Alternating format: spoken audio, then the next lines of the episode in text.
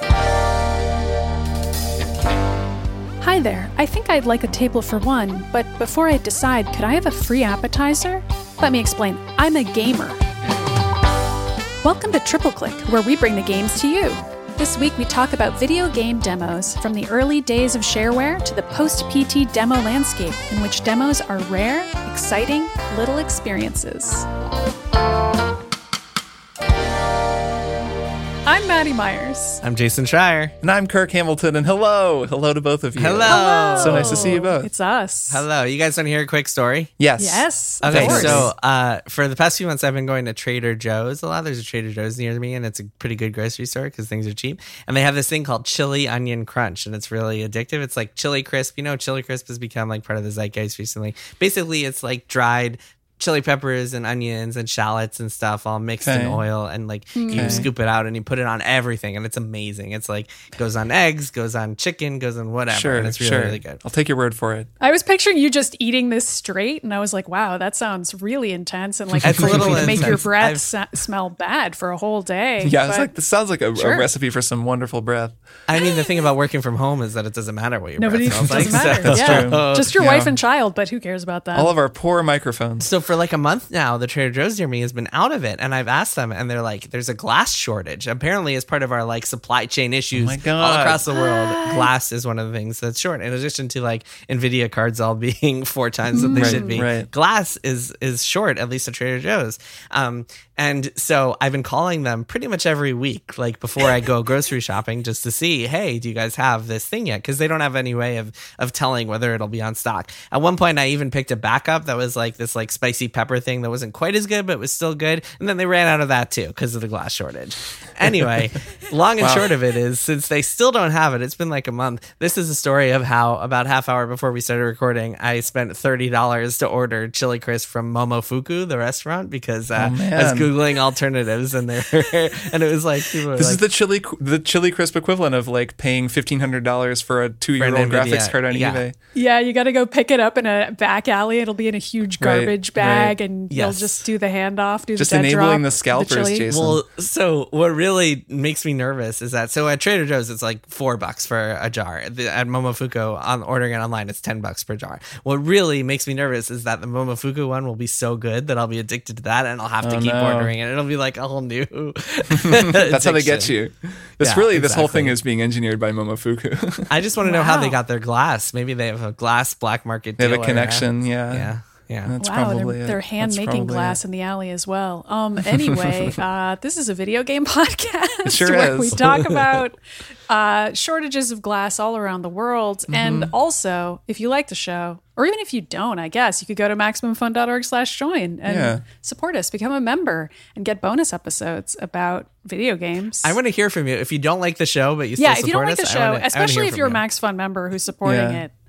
I mean, thanks, and uh, I hope you. I hope you hate listen every week. It's like hate support. Yeah, Yeah. yeah, that's what I do. When I it, hate a politician, honestly. I just contribute all my money to Yes, them. I'm like, yes. damn it, That'll I show I appreciate your support, and I hope you really despise uh, this month's uh, Beans Cast, which was about Portal with Justin McElroy, where Yes. he compared the game to eggs. One of my favorite parts of that episode. That was good. Good That was a very Good. fun one. Extremely Good good. app, Oh, fun and we can we can announce uh, this month's also the June Beans Cast, which is That's of course, true, of course. Final Fantasy VI, the game we've all been playing this year. Yeah, we're gonna finally finish it, That's true. and then we're gonna talk about it. Yes. So at the end of this month, so if you are out there playing along and you've been playing along and you haven't finished it yet, you have until the end of the month to get your uh, your Beans Cast play through in. That's Yeah. right. But today we are going to talk about demos. Yeah, what's the demos. deal with this week? We are doing a what's the deal? That's with right, of course. demos. Mm-hmm. Um, have I told you guys? My my wife and I have for like months now have been rewatching all of Seinfeld. He doesn't actually say what's the deal with that. Much. I know. Does he ever say it? Seems like maybe one of those things that he never says, but he, has, said, it. right? Yeah, he said it once in his In his stand-up, life, think, or once a maybe, couple yeah. times in his stand-up. But usually it's the context of like George making fun of him and being like, you know, your bit with the airline peanuts and the what's the Mm. deal with, um, Mm-hmm. which is funny. But anyway, let's talk about demos, shall we? Sure. Um, Let's do it. Yeah. Demos, I think, are a really interesting topic, and it's really uh, uh, quite interesting to get into them. Talk about what we like, what we don't like. But first, a brief history of demos. Do you guys remember shareware? Did you ever own or Oh my got, got gosh. any shareware? Yes, I mean I'm I'm the old man on the show. I absolutely used shareware all the time when I was a kid in the 90s. Uh-huh. Um, yeah, so shareware was essentially the early versions. I mean, I guess there were demos back then too, but essentially before there were real demos, before demos were ubiquitous, there was this concept of shareware, which is you get a game and it's on a floppy disk um, or a CD or whatever it's on, and you play the first couple of levels for free, and then you can pay for the rest. So you can just buy the rest of the game after testing it out. This was only PC games. There was nothing like this on consoles or anything, but it was pretty popular back in the day. It was like a, a way that like companies like id Software would like go around and like and release Doom as a shareware and like try to get people to buy the rest. Which uh, which did Kirk did it ever sell you on any games? No, and actually, I would treat the shareware as a standalone thing because I was a kid. You know, when when Doom was out, I was I was pretty young, and I would I would take it. I had it on a floppy disk, and I would sneak out. I think I've told this story before. I would sneak out at like five in the morning before school because I could only play it on my dad's laptop. He had this laptop that he had for work that was you know the size of a car, and um, I would sneak out and install it and play it, and then uninstall it, and then get back in bed so that I could like play Doom without my parents knowing about it. I never Wow. bought Doom because it was like the whole first big chunk of the game. I think Wolfenstein 3D also was the whole Castle Wolfenstein, and then there was a bunch more that you could play, you know, if you bought the whole thing. But almost no one was even really familiar with that stuff because there was so much of the game included for free. My main shareware memory is that because this was basically pre-internet. I mean, there was some form of the internet around, but this was something that was actually handed from friend to friend on a floppy disk. It was shared in person, and you would get like I would get a disk with you know drawn in marker Doom, or sometimes you know you you would draw like the logo as best you could. It was like this physical object that was actually handed around from person to person. And I think a lot of those games, I mean, I know Doom, it really spread, you know, through schools, like kids actually just giving floppy disks to one another, which is way more, you know, like zine culture, kind of underground album culture. Um, it's just video games, kind of their version yeah. of that. Also, Yeah, some mixtapes. games, what I remember really fondly is that some of these games, either because it was shareware being abused or because people were just like copying floppy disks, a lot of games would come with like anti piracy clues and hints and stuff. Like a lot of the original um, Infocom games, like the Zork games or like the original LucasArts adventure games, um, would come with like these these printed out guides or clue rubrics that you had to use in order to actually beat the game. And Mm-hmm. so the idea was if you were just getting a, a pirated copy uh, floppy disk from your friends at school, you couldn't actually beat it because you would get st- like stumble you would stumble on this part and there was no looking it up on the internet or anything. So for example, there's a game called Zak McKracken and the Alien Mindbenders and to make progress in the game, you essentially had to like fly around to a bunch of different cities and at a certain point the game would ask you for like these codes. I think it was like ticket info or something that only came on a printed out thing that would come in the box. And so you had to have the box to actually get through the game. Otherwise you'd just be screwed. And some games would include like messages that would ca- like castigate you for being a pirate. It would just like be insulting you. Yeah, you it's funny because that and that whole thing is a little different than demos, right? Because that's just more copy Yeah. protection. Like the whole like. Right. There were games I remember where I don't remember which ones. You had to enter a word. What's the first word on page twenty-five in the manual? Uh-huh. The manual Yep. was always Yeah, kind yeah. of tied to it. The best one of those is I think it's um, it was like if you had a ROM of I think it was a Dragon Quest.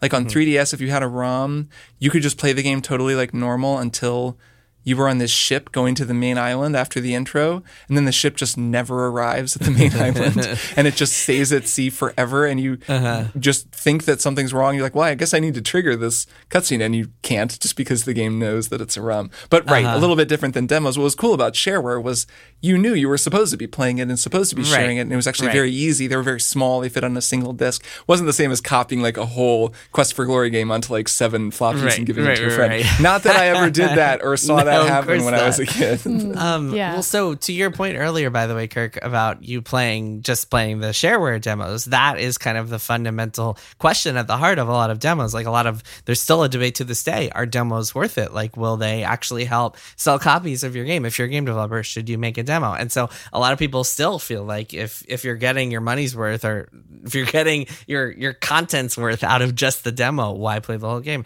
And in a bit, we'll discuss what makes a good demo. But Maddy, I, I'm curious to hear from you. Do you have any experiences with shareware or with early early day demos in general? Not with shareware, but I do remember in elementary school, my after school program had a lot of games that were just demos and that they hmm. just couldn't, I guess, didn't feel like buying the full versions of, I think, SimCity, Oregon Trail. I think Number Munchers was the full game, but I do remember like seeing how far you could get before the demo part kicked in was a big mm-hmm. big part of after school and also just various people trying to find ways around it but not really having any idea what they were doing. Those are my main memories of demos as being somewhat irritating because they were a gateway against playing the rest of the game as we saw mm-hmm. it. But mm-hmm.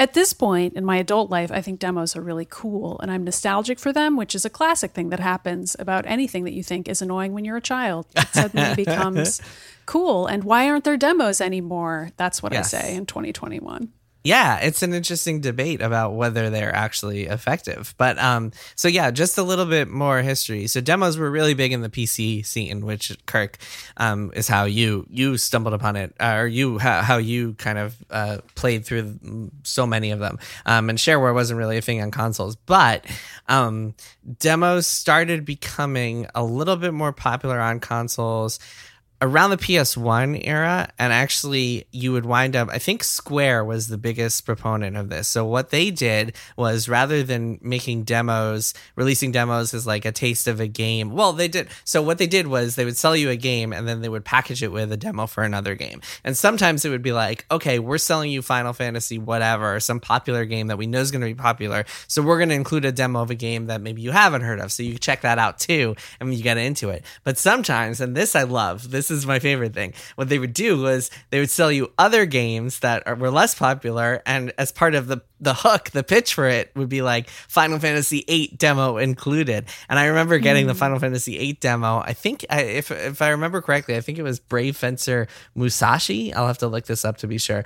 Um, but uh, uh, that demo really struck me um, because it was totally different than the actual game. Yeah, it was in Brave Fencer Musashi, and like it, it, it has all this stuff in it that like makes it feel like a different experience, which I thought was really, really interesting back then. It's kind of the video game equivalent of come see this movie and you'll see the first trailer for Phantom Menace or whatever, Exactly. like, which is Exactly. still something that's that's kind of done Yes, today. come see. Oh man, it was The Dark Knight. Uh, five minutes in IMAX before some movie. I don't even remember what movie it Right, was. right. They'll do that kind of thing. Yeah, a lot of the demos that I played, there's kind of a I draw a line anyway between the shareware stuff. I I only just mean in my own memory and the PC gamer era of demos, which was a more online time. Like that was kind of the later 90s. I was looking, and a lot of the ones that I really remember are from 1997, which was I was still in high school, and that was like a period of time when I was reading a lot of PC gamer.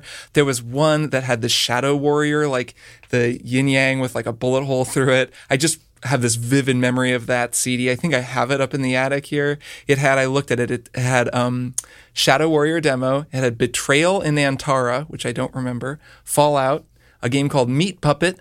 A demo for You Don't Know Jack, the very first You Don't Know Jack, and Wow. Warlords 3. So, what PC Gamer would do, and this was the heyday of PC Gamer when like a print PC magazine was still something that people would want because the internet wasn't widespread enough or advanced enough. And you would buy this it would be the magazine would be in a bag and you would get the bag at the usually at the like airport when I'd be flying somewhere I would like buy a PC gamer to read on the plane and it came with like a sleeve with a CD-ROM in it and they even called the CDs CD gamer like it was a little joke like welcome to CD gamer you'd put it in and it would load up a whole like separate interface that they had designed at Future, you know, or whoever, someone, the publishing company that, that made PC Gamer had designed this thing. So it was its own thing and you could click any of these demos, like a whole list within this interface that's on the CD. And it's like, welcome to CD Gamer. I think they kind of retired I that. think you're a CD gamer. right. It was that was what it really was was S E E uh, D Y, and then they changed it to DVD Gamer at one point, which like just doesn't have the same Oh, ring to it. And then I think they just were like, whatever, it's PC Gamer, and then those gradually became obsolete thanks to the internet. But that was a place where it was the same feeling kind of as playing those shareware demos back when I was younger in like middle school in the sort of early 90s. But they were all really collected and they were promoting the games. Like I think the publishers were really keen on having their demos in there. I remember playing the Full Throttle demo. There were a lot of LucasArts demos. um, This game, Rise of the Triad, which was a first person shooter that like 3D Realms made, playing the demo for that. And like those did make me want to buy the game. I wound up buying Full Throttle. I think I would have anyways, but it was like the whole first area of that game. It had that killer intro, which that game has like the best intro when he's like, when I smell asphalt, I think of Maureen or whatever the thing is in that song. Like it had that whole sequence and it was just enough to pull you in. And then you learned that that was actually like 40% of the game or whatever because it was really short. So, anyways, I Yeah. think I just wanted to shout out that era, which was its own kind of distinct era, the PC gamer demo era. Uh-huh. Yeah, I feel like demos are really good for games that have a compelling story, and then you're hooked on the story, and you're like, okay, now I Hmm. have to play the rest of the game. Sort of in the way that if you're at uh, Barnes and Noble or something, and you pick up a book and you read the first chapter, and you're like, oh man, I have to take this home with me. and I have to find out what happens next. Which like publishers will do, right? They'll be like, and now like the first chapter from this person's next book at the end of the book you just Yeah. finished, and you'll read it and be like, well, It's a I'm gonna demo. buy that. Yeah. yeah, exactly. Um, yeah, that's a pretty good demo. But yeah, no, and, and then I think demos can be less effective when they're like the Doom shareware that you described. Um, maybe a demo of Doom would have been a little bit less content in there. I wonder though, Mm-hmm. because they made so much money on Doom and it was this massive phenomenon. And would it have been true. as much of a phenomenon if it hadn't been for millions of kids like me No, able to just play have. it? Right. No. yeah, it would probably not not. I remember the Geometry Wars. I think it was the Geometry Wars 2 demo that was basically Mm-hmm. just the entire game as well. And like how, but Geometry Wars was so popular, like they must have been doing just fine. I don't know. But I remember there were demos that were sort of notorious among kids for being the entire game, quote unquote. Any Mm-hmm. racing game demo was in that category as well, where it's like, well, how many more cars do you really need? You can just drive this one Right. car. Like m- all of my demo memories are associated with like not having the money to buy a game. Like they're all Yes. from the times of my life when you couldn't actually get the game for whatever reason, either because you were a child or you were a broke college student playing like, you know, dirt or whatever racing game and you just only had the demo. Those are my memories of demos is like a gateway and it's like, mm-hmm. is it worth it for no money or is it not worth it for no money? Geometry mm-hmm. Wars 2 though. Demo's the whole game. That's my hot tip. Right. And then I'm and I'm sure we're going to get into this, but there's just been this fundamental change in that now, if you're a kid in that kind of period of time where you have no money, you can just go play Fortnite for free and you can play Yeah, great as much point, Fortnite as you want. Like there's a ton of games that you can just go play. like demos true. don't serve that function for young Yeah. people who don't have the money to spend. I guess that is why there are no demos anymore. Or at least Well- demos of that kind, because there are still Fortnite demos. is the biggest demo of all in a There way. There are demos, kind and of they're is. approached in interesting ways. No, actually, you'd be surprised. I, I think on consoles there are fewer demos.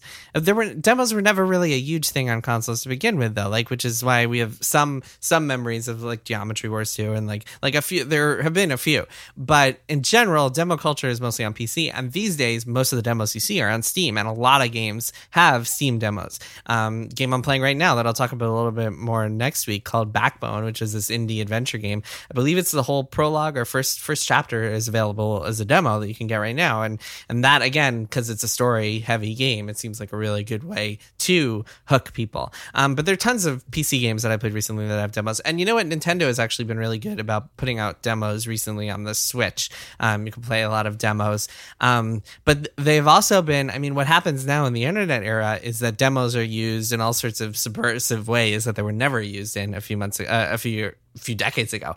Um, Yeah. One of which being so for what Square has done with a lot of recent demos for game for big RPGs like Octopath Traveler and like Bravely Default.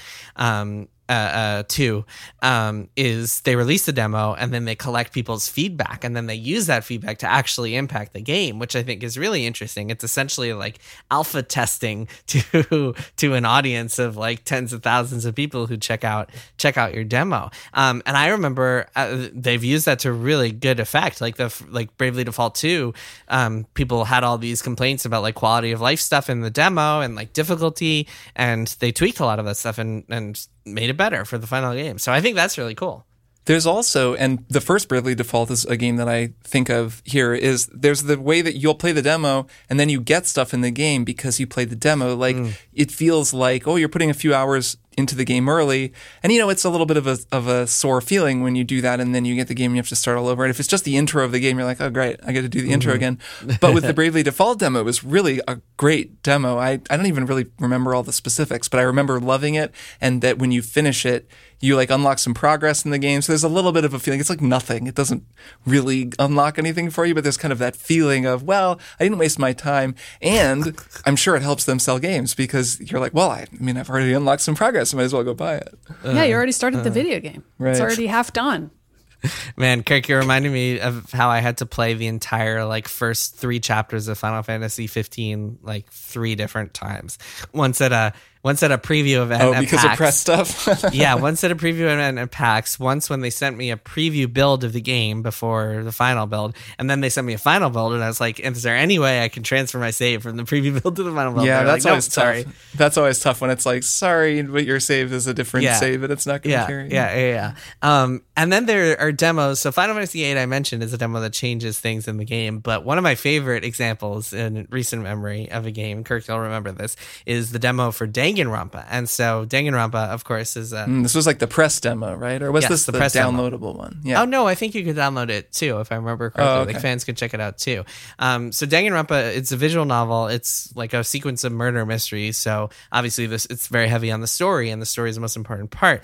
And so what they did was they released this demo of the first chapter where the outcome is completely different in the demo, and so it doesn't spoil the game for you at all because it's a totally different murder mystery and a totally different like culprit. Um, so you solve things in a similar way because you're still like so you're still getting to know the game, but you don't actually spoil yourself, which I think is pretty cool. A cool way to mm-hmm. do it.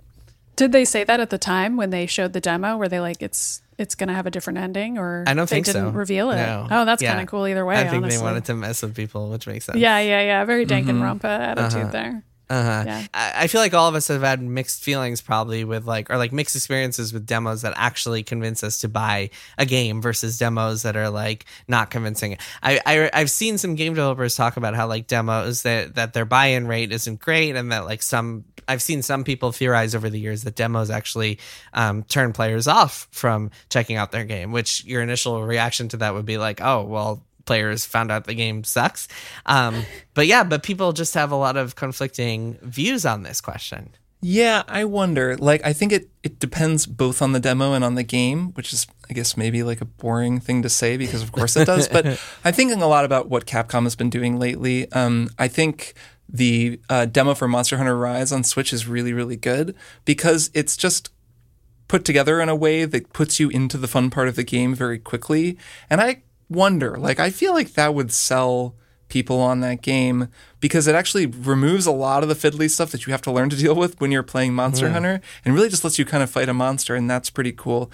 And that's also a series that I think a lot of people want to get into and are curious about. So they're probably more likely to go play the demo. And it's good that they have a demo in place that isn't like, here's all the weird arcana you're going to have to master to play Monster Hunter. It's just like, this is the fun part, the best part when you're fighting the monster.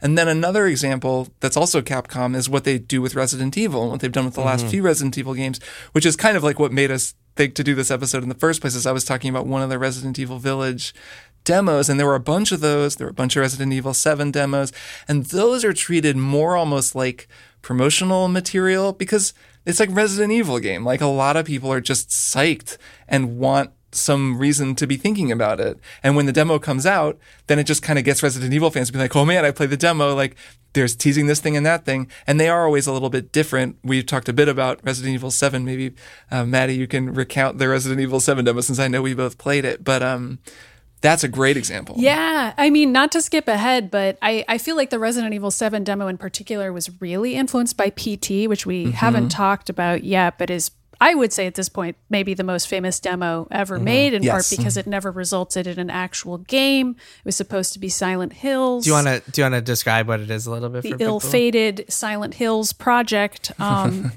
yeah, so PT was a demo. I don't remember what year it came out. I didn't. I didn't look that up, but it 2014. so PT is a is a horror game demo that I believe it it stands for playable teaser or playable mm-hmm. trailer. Mm-hmm.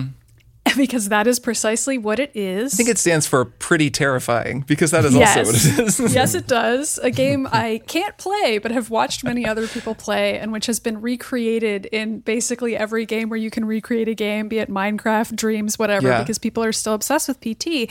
You go through a house over and over again. There's a creepy baby in there. There's a bunch of different events that you can trigger that happen according to just which version of the house you happen to walk into each time, even though it's the same house nominally every time. So, this idea of doing a repetitive action over and over, entering a haunted house, entering theoretically the same hallway every time, but different things happen, and you do slightly different actions to try to trigger different story events from unfolding. That's something that PT introduced that then influenced a ton of other horror games, including the RE7 demo, which is also, it's not just one hallway, but you are going through the same house over and over again.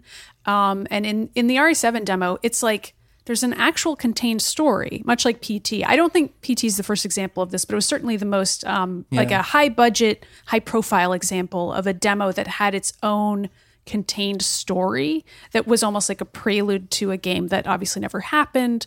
But in RE7, the downside is an actual self contained preview for a game that then did happen. And it has separate story elements in it that sort of come back in that game. But you don't you don't have to play it in order to understand RE7. It's fine, but it's it's like it's its own little video game. And the idea of having that be a promotional tool is I mean, it's a ton of money. Like what? that's like an absurd expectation, but it's something that clearly Capcom has decided to do. I I, I don't know um, if the Village demo was as involved as the RE7 demo. So was it long or the one that I played was quite short and I don't I know there was a second one and I'm not sure if it was as involved, but I don't believe that it was only because what Resident Evil 7 did was there's like a film crew that goes yes. and they're shooting a documentary and you're the cameraman and mm-hmm. the whole demo takes place as this sort of interactive cutscene that you're filming and then horrible things happen to you. So it's like Blair Witch style lo-fi yep. southern fried horror.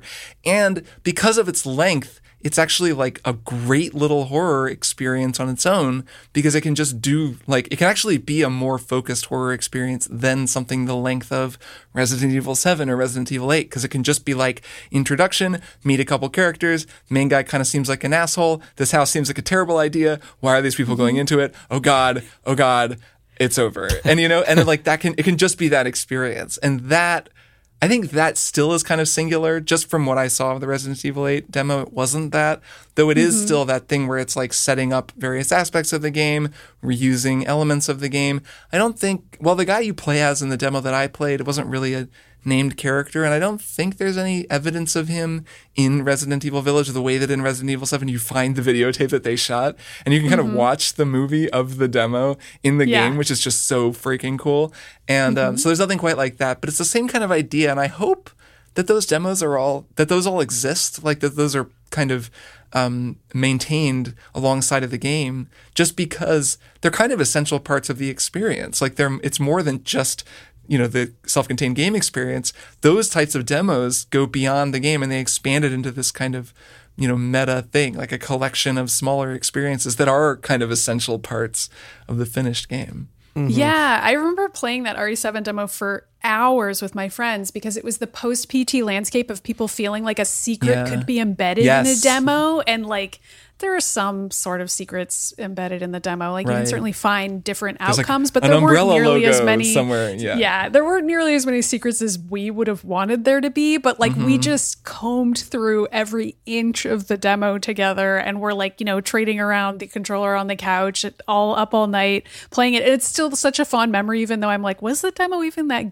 good, or is it just that culture, the post PT horror culture of like horror games could be hiding anything and like even something really tiny could be a clue about what kind of thing is embedded in this this horror fantastical world? And that just felt really magical at that time and cool. And i i don't know. Maybe that era is gone but maybe it's not. I feel like it, it could come back. I mean, we talked about this a little bit in the episode that Patricia Hernandez guested on way back in Halloween, where we were talking about like itch.io mixtapes. Like, I think she talked about bundles of people like sharing games, and there's like a specific horror game demo bundle. I don't know if you two have seen this, but it's like in the style of PS1 demos, mm-hmm. demo discs, and you can like sh- download all of these horror game demos on itch.io, and they're not demos for real games. I mean, I think some of them are, but some of them are just just a demo and it's like designed specifically to be a demo. So there's certainly people out there, at least in the horror space, who are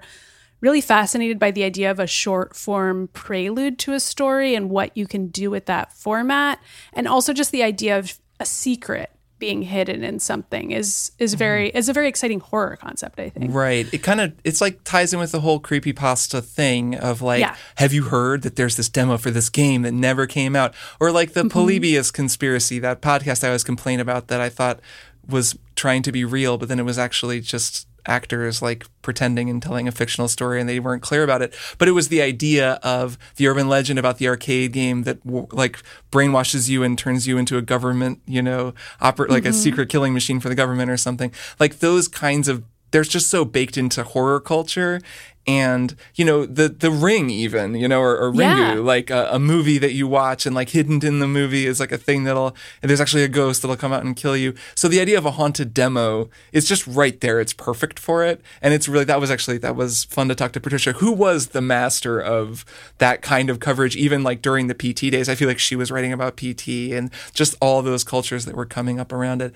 There's a mm-hmm. thought i had that's a, a slight a slightly different angle, but is sort of related about demos that I think that also demo culture feels to me related to speedrunning culture because so many people grew up with demos that allowed you like one level and Yes. or maybe a limited time to move through the space and so many kids were just like well i just have this one level and i'm not going to buy the whole game because like my allowance won't allow me to for you know another two months so i'm just going to get so fast at this and then i'm going to figure out oh actually you can like break the level and you can go around and it wouldn't surprise me and i I'm kind of just basing this on like how games work and how our brains work. If a lot of people kind of got their start or like started thinking that way um, in this sort of speedrunning mindset by playing demos back when demos were a thing, and even now, um, still still uh, by playing demos. yeah, that's Yeah. an interesting, interesting thought. I do remember some demos that were like it give you a timer and you had X amount of time to do everything you could. and it's like, can you finish the whole game? Like in the demo. the timer. concept of a demo as a standalone experience as like a piece of art that's just created as its own thing is really fascinating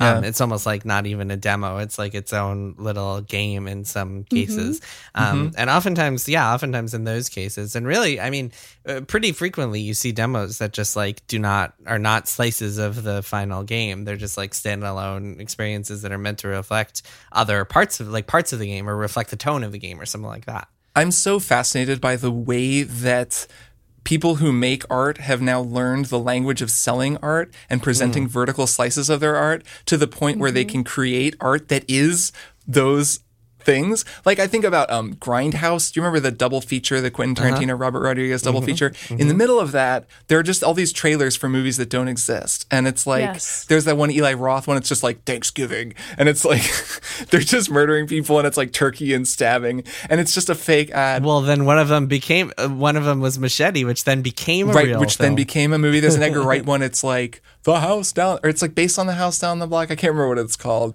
Bing, Kirk from the future here. The Edgar Wright trailer is called "Don't." It is hilarious. We'll link it in the show notes. You got to watch it. It's really good. All right, back to the show.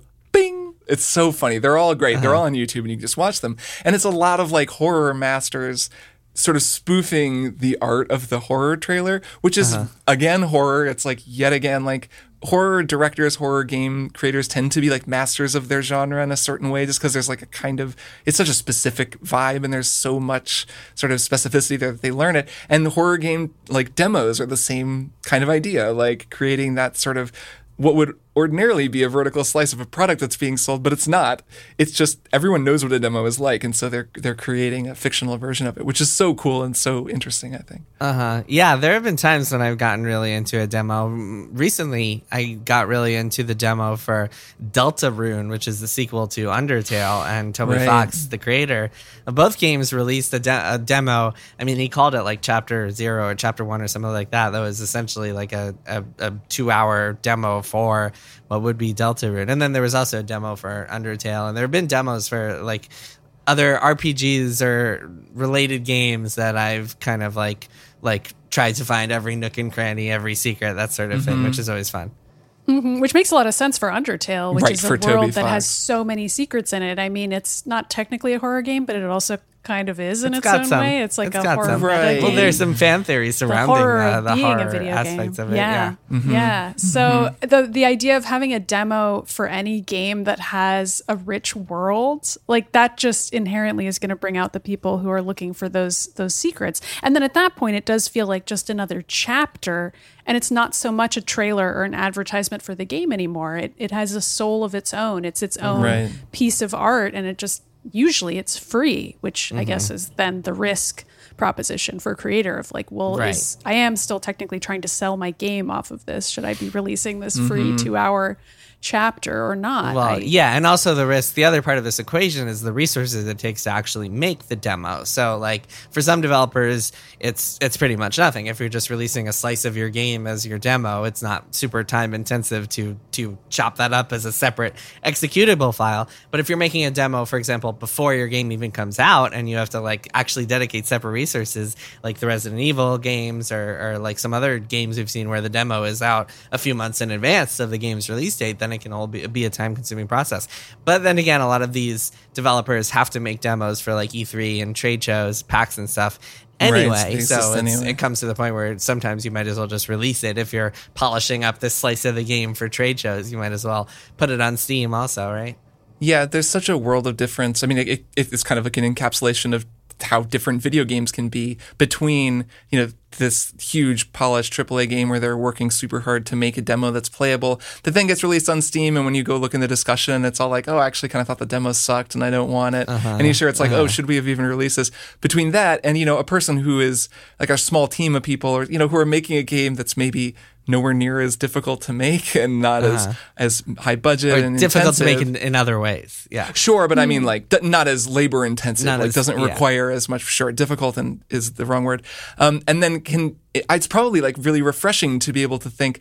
I just want to make like a one hour thing that's its own thing and is going to just delight people. And Uh-huh. will, you know, no one even really knows about my game, but I think it's really special. And now I'm going to have this weird idea that I'll just put out and like word of mouth maybe will work. But I just want to like delight people and freak them out and show them something really cool that'll get them talking about this game. And it's actually nice to just lower our scope and think, okay, what's something we can do that's an hour long using these tools that we're very familiar with on our much bigger game. They're just such different propositions just because video games can be so different. yeah. Um, or if you're a mobile game developer, then you release a demo and then you fill it up with timers that people have to pay to buy back. Well, and that's that line, right, between free to play and a demo, which is like, Yeah, I feel like the mobile game equivalent is whatever those ads are on Instagram, but like the ad is just showing a video game that doesn't exist that you can never actually play. Like those those are the demos of the mobile gaming world where you like see a really cool puzzle game and you're like, Yeah, but if I downloaded this, this is not it would be a completely different video game. and it's not at all. That's It's not that at all. Yeah. yeah. what a strange world. Um, yeah, no, it's. Uh, I feel like more games should have demos. I feel like it's safe to say that. I feel like most games, like, like I, I don't know. I mean, we kind of. So I guess we kind of touched on this, but in general, have you guys? I guess one way to frame it is: Have you guys ever played a demo that made you not want to play a game? Not like a demo that that you got too obsessed with and didn't want to buy the full game because you were just playing the demo, like with Doom, Kirk. But have you ever played a demo that was like bad enough that it made you say, "Okay, I'm not going to play this"? I feel like at this point, when I'm playing a demo, I already know I'm going to buy the game, and mm-hmm. demos are so scarce that it's not. I'm I'm not doing the thing that I think, say, Nintendo would want me to do, where I'm scrolling through the Switch store and I'm downloading a mm-hmm. bunch of demos, and then I'm spending an afternoon trying them all, and maybe buying one of those games. I don't really do that, and maybe I should. That would be a fun day. Actually, it sounds great now that I say it. But yeah, yeah, Maddy, we know what you're doing after this show. yeah, I, that sounds really cool. I'll go do that right after this. And it's hard to say because like of our jobs and because of how Well, yes. we've you know it's like I've played so many demos as a professional because you play a lot of demos or used to when there were in-person press events and like those are just Uh-huh. coming their own thing one day. Like, so it was just like for more than 10 years I would have played a demo of every single game that was coming out or Right. I've, or I've you know edited someone who did it so I knew all about it. So it's just sort of hard to say. Back when I was playing lots of demos like when I first got my 360 and was just like I'm just going to play demos for stuff. There were certainly games where I would play the demo and be like oh well that was cool but you know I'm not going to buy that game because I'm going to get X Y or Z. Um, I don't remember any specifics but like I think when I would just go through demos on the Xbox live arcade, you know, and try things out. Yeah, for sure. There were there were times where I'd try a game and wouldn't play it. Just like there were times where I'd play a game like, oh, that's actually more fun than I maybe thought it would be, and I'll mm-hmm. consider it. Yeah, well, so uh, I mean, I guess there weren't a lot of like console demos, um, like I mentioned before. Otherwise, like like um, there's some games that I bought that I wish I had had a demo for, and oftentimes they're on console, and it's like, oh Yeah. man, like I would not have, I I I, I should have known, but I should have like known that I wouldn't enjoy this. I wish I had gotten to sample it for an hour or something. Um, and it feels like that is kind of missing. Uh, I'm sure because the people Well, behind them, like, no, Yeah, right. Yeah, I feel like I've had the other experience though. Like I remember the Destiny demo being really cool. Oh, that's a great example. I didn't like Destiny very much, Ah. Mm-hmm. but the demo was really cool, and I bought that game and did not like it. no, that's true though. Well, I mean, I've struggled to like Destiny for a long time. I had super conflicted feelings about it until like The Taken King was when I really started liking that game. But that is Mm-hmm. that true. that demo though, it had that cool fan. Peter Mm-hmm. Dinklage was there. And he didn't sound excited to be there, but he was there, and we all knew Yeah. who he was. Was that different than the beta? Was there a beta and a demo, or are you are the two? I think it's kind of the same thing. We're kind of mixing them. It's like it was the the thing you could play that was basically like the Cosmodrome first couple of missions and the strike, the the one that was where that wizard came from. The moon came from. that wizard came from the Uh-huh. moon was in there, I believe. Yeah. Right. Yes, and that was in the demo. Well, Yep. so the problem with yeah, the problem with a game like Destiny is that it's amazing when you play just like an hour until you realize Yes. the next twenty hours, Exactly. next four hundred hours are all the same thing. And in Destiny's specific case, that strike was actually stronger than the however many three strikes that shipped with the game. That one Uh-huh. strike is really cool. And when you play it, I would remember play it like a year later and be like, man, this strike really was super cool. Like it kind of had all the cool stuff and made you really think there's going to be a bunch of cool shit in this game. And then you played Yep. the finished game and it was like, oh, there's like nothing new in this game. Like I'm kind of fighting the same bosses and like that tank was actually only happens there in one other place. Like there's like very Yeah. little um, Yeah. in in the finished game because it was designed to be that. Well, with online games, with online games, when demos, I mean, they essentially call demos betas, even though they're not really betas, and Right, they're right. actually demos, but they're often used to like help servers stress test, among other Mm-hmm. things, and like balance. I remember playing a ton of the StarCraft 2 demo back before that came out because that they released a demo like months before the game that was just a multiplayer beta, um, and I played a whole lot of that. Um, but yeah, Mm-hmm. I, I, in general, I feel like more games should have demos, and I think they demos are pretty cool. And I love this trend of standalone demos, and I hope we get to see more of that Same. stuff in the future. Um, cool. Why don't we take a break, and then we will be back with one more thing.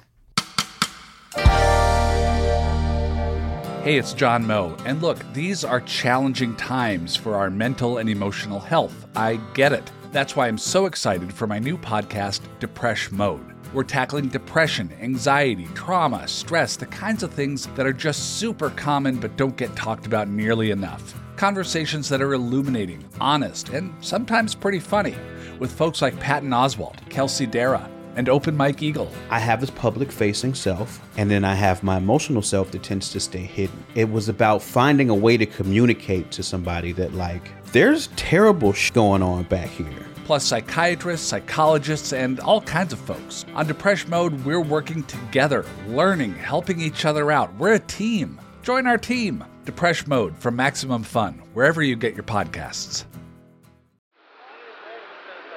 Maximum Fun is a network by and for cool, popular people. But did you know it also has an offering designed to appeal to nerds? A show for nerds? On Maximum Fun? The devil, you say? It's true. It's called The Greatest Generation, and they review episodes of a television program for nerds called Star Trek.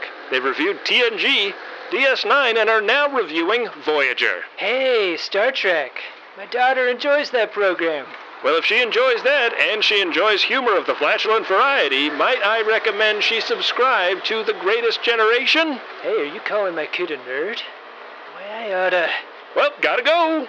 Become a friend of the DeSoto by subscribing to The Greatest Generation on MaximumFun.org today.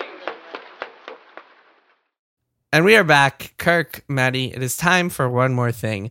I am going to go first because I'm very Okay. excited about this thing, and you guys are both going to love it. I've been watching. I watched a show over the weekend called Mare of Easttown. Have you guys heard of this? It's uh, I know all I have about heard it. of it very become a very popular show. It's like in the past 24 hours, suddenly Yes. everyone. It It's just ended. Nothing but talk about it. So it's Yeah. a seven episode miniseries on HBO, and it just ended, and that's why people are just talking about it. But um, what happened was over the weekend, I went, I was with my family. It was pouring, so uh, they told me we should watch this, and we watched it, and got really into it, and watched it all over the weekend, and it ended, and so it's a complete series now. Um, it stars Kate Winslet um, as this kind of hard boiled detective, um, kind of your typical like cliche like noir detective, except it's a woman instead of a man, which itself is pretty cool. Um, nice little little flip of that. Um, she's like got substance abuse issues and she's suffering well, she's from a a lot of hard-boiled grief detective. and what do you expect? Plays by her own rules, but she uh, she gets results. yeah, all that stuff, all that good stuff. And she eats a lot of uh, Philly cheesesteaks. Um, And she is in this uh, small town, Easttown in Pennsylvania. Um, and the show deals with a giant cast of characters and a whole bunch of stuff everything from the opioid crisis to grief and um, motherhood and all sorts So of like interesting fun, stuff lots of fun topics. Yeah, lots yeah, of yeah, fun topics. It's a really yeah. bleak show. Um, and the premise is that essentially, I don't, I won't spoil too much, but essentially, there's a murder, and um, Kate Winslet has to figure out who did it. She's a detective, so pretty, Yeah, I'm, I'm like relentlessly avoiding spoilers because Emily's Yeah. going out of town this week and she's not super into it. And I'm gonna watch it, so I, there's Okay, like good. headlines that are increasingly getting more and more specific, and I'm like, no, back, like careful. holding across Yeah. it to my internet. So Yeah, be I'm gonna try to careful, watch be it without careful. learning more.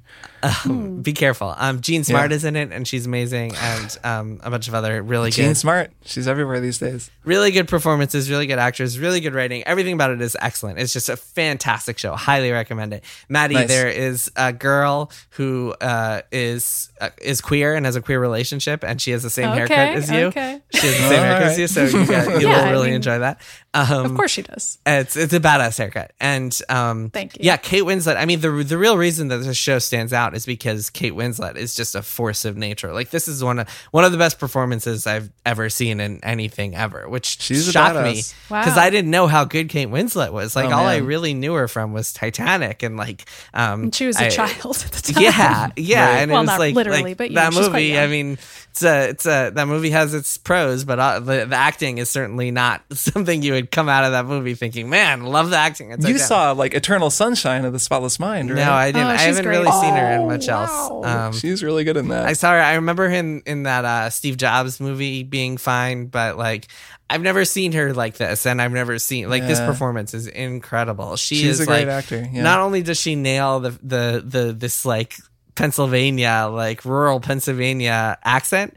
Um, she just like is just like every you can't look away from her. Every scene she just steals. Mm-hmm. Um, and it's a really good cast, so it's not like she's the only. Um, uh, there are a bunch of other great performances. It's making me very happy that Jean Smart is in everything. I this isn't my one more thing, but we've been watching Hacks, and that show is Uh-huh. also really great. And she's the lead in that, and is like so good. And of course, she was amazing in Watchmen too. Um, Julianne Nicholson also is in it and is great. Nice. Guy Pearce is is randomly in Oh, it. Guy Pearce. Hi. Um, Evan Peters, who plays Pietro uh, in Yeah, WandaVision, that's right, yeah. uh, is in it. Yeah, just a lot of really great, great stuff. Um, Nice. And yeah, it's bleak, so get ready to be depressed as you watch it. Like it's there's some really, really sad stuff. It's really, really Great. sad, Okay, okay, okay, okay, okay. Say no more. I'm sold. but it's great. Where is you it guys, streaming? You guys should watch it. It's on HBO. Um, Okay. Mare of Easttown. It's called Mare of Easttown because her name is Mare, um, and she's like the mayor of Easttown. and it's mayor, but not mayor. It's like Ma- M A R. M A R E, like a M A R E. like a female horse.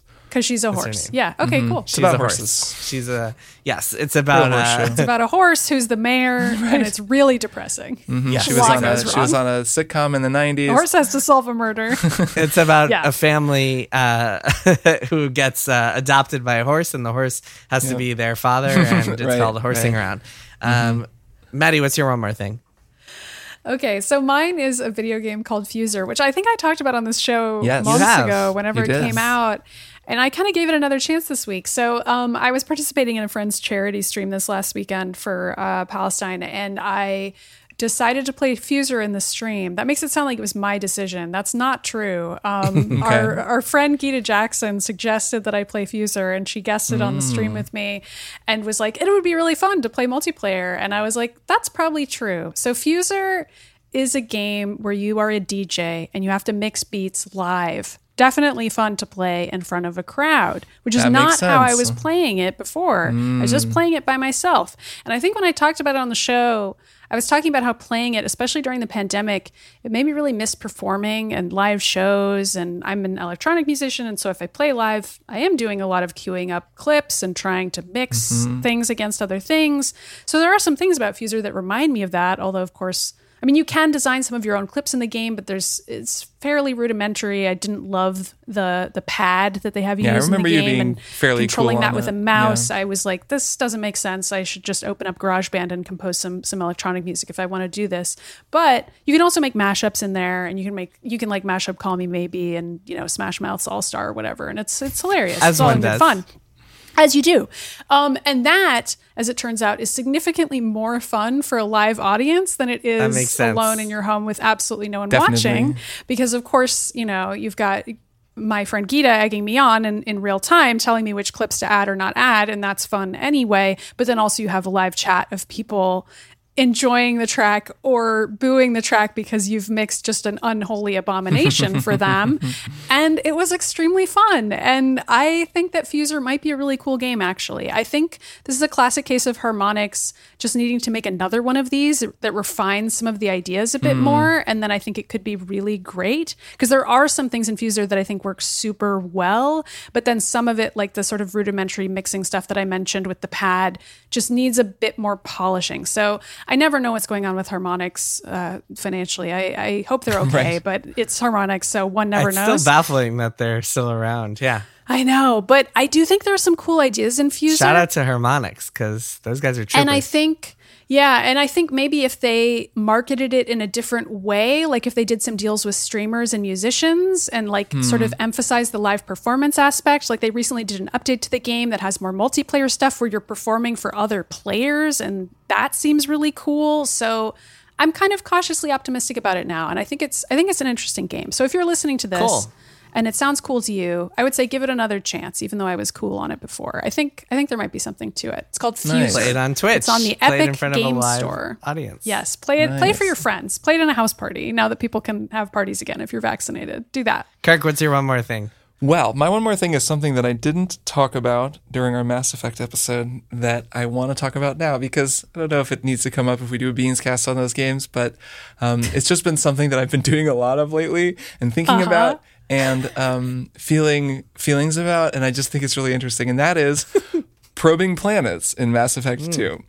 Yep. So I am well into Mass Effect 2. Uh, we did a whole episode about Mass Effect. I, I'm just not going to explain what Mass Effect is because you all know. I'm playing it too. I'm right there with you. So you have to I don't know what Mass for- Effect is. Can you explain it to yeah, me? So Jason it's doesn't know what uh, it is. It's uh well the Mass Effect relay system is like originally created by the Protheans and it's a way that we can do faster than light travel between different star systems in our galaxy. No, um so in Mass Effect 2 you have to go probe planets to get resources. There's four resources. Palladium, pl- uh, uh, platinum, is it Illyrium, Illuminum, something like that. sounds and right. Then, and then there's element 0. There's the I one, the two P ones and element 0. And there's so many things about this mining game, this like probing game, that are so incredibly well done, despite the fact that like overall it's this totally brainless like lizard brain thing that's completely Yes. degenerate and disgusting. And I find it so fascinating and so appealing, and I love it so much on one level and like hate it so much on another level. It's got to be like one of the most divisive things about Mass Effect 2. Um, just because I was looking around, I was like Googling, because I, I kind of had this memory that there was an indie game that was just the planet probing for Mass Effect 2, like as its own game. That's and I was trying to, I was like just really quickly trying to find it before we recorded and couldn't. But I just Googled it and there were so many articles, mostly from back in like 2011, 2012, that were like, the probing is the worst thing. It sucks so much. What a time sink. It's so stupid. And I just, I didn't feel that way at the time. I remember just being like, I don't know, I kind of like, kind of like doing this, like in between, you know, story missions and big elaborate mm-hmm. set pieces and conversations. You just go and there's a planet and the planet just sits in the middle of the screen and you rotate it with one thumbstick and then you move a little crosshairs around while holding down the left trigger to scan. Your controller starts to vibrate and there's a little mm-hmm. like sort of uh, seismograph A over on the ripple right. effect almost when you're when you're hitting in an element of some Yes. kind. Yeah, you get It get starts rewarded. to pick up, and it's like It's like a big metal detector. so. Yeah, kinda. Yeah. Yes, the audio, video, um, and rumble design of this thing is so fucking good that it, it's like dangerous. Um, there's a yeah, the way that it moves, the way that it jumps when different things spike in different areas. You have to kind of move your thumb around your left thumb while you're holding the trigger to scan, and then like it makes a different sound depending on the element. So it's like, and then it's like, and it's like, and then also on top of all of this, um, the three that you're looking for are really common: the I and the two P's. But then element zero is really uncommon because, and you only need that for like biotic stuff and certain upgrades. So then sometimes you'll be looking at a planet and it's like, like it'll start making the element zero sound. You're like, oh shit, we got an element zero planet. And just when you press the trigger to fire a probe, um, EDI is like, you know, probe fired or whatever, probe away, and it it gets it shoots out in like an arc. It's so satisfying looking. The whole screen, um, the the focus on the planet jumps when you shoot. So like the HUD stays put, but the planet like shimmers for a second. There's like an impact. And the rumble is like perfect. Everything about it is like so lizard brain appealing. And I just will put on a podcast and like just go probe planets, man. Like sometimes you find side missions while you're probing. Like you know, it'll be like uh, anomaly detected, and then you go and land. And there's some little fun side stories you can uncover. I'm definitely gonna like probe every planet in this game just to find all of those because I think I found them all last time I played, but I don't remember them. But some of them are pretty cool. But even when I'll find an anomaly, I'm like, okay, I'll come back to that. I'm gonna keep probing though. I'm probing all day. I'm gonna be probing for an hour, just listening to whatever podcast, probing, probing. I, I don't like always listening to podcasts because I do like the audio. But anyways, I just want to say that my name is Kirk Hamilton, and I like to probe planets in Mass Effect 2, and that's okay. Damn it, it is a good part of that game and a nice way to break up the rest of the game, uh, even if it is a little bit too much fun. So Kirk, I'm proud of you. I'm proud of you for Yeah. sending I'm finally owning who I am. I think I'm with you. I, I haven't gotten full into the probe zone in this playthrough yet, but I remember having that experience the first time around when I was just playing it on Xbox and just lying on my couch. This was a pre-podcast era, or at least before I was listening to podcasts. So I was just silently alone in my home probing planets. And I do remember probing a bunch of planets in a row and just really being like, this is mindless Mm-hmm. This is nice. drudgery. And yet I can't seem to stop myself from probing Yeah. another planet. Yeah. But I, I don't know if it, that's good or bad. It might be bad. It- yeah, it kind of has no place in the game, and yet as a way to break things up, it's kind of kind of works. Like a, mm-hmm. I don't know. It's yeah, I have mixed feelings about it, but I I just when I'm doing it, I'm loving it. Yeah. yeah. Probe those planets, Kirk and Yeah. Buddy. Probe those planets. Yeah, All right. indeed. I think that is it for this week's episode. Probes and demos aside, it is time to say goodbye and that we will see you all next week. Yeah, see you all next week. Bye. Triple Click is produced by Jason Schreier, Maddy Myers, and me, Kirk Hamilton. I edit and mix the show and also wrote our theme music. Our show art is by Tom DJ. Some of the games and products we talked about on this episode may have been sent to us for free for review consideration. You can find a link to our ethics policy in the show notes. Triple Click is a proud member of the Maximum Fun Podcast Network, and if you like our show, we hope you'll consider supporting us by becoming a member at maximumfun.org/join. Find us on Twitter at TripleClickPod, send email to tripleclick at maximumfun.org, and find a link to our Discord in the show notes. Thanks for listening. See you next time.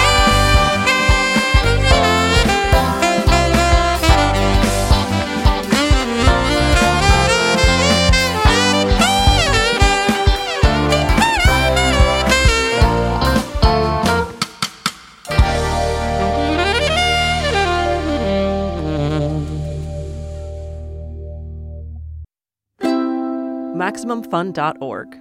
Comedy and culture. Artist owned, audience supported.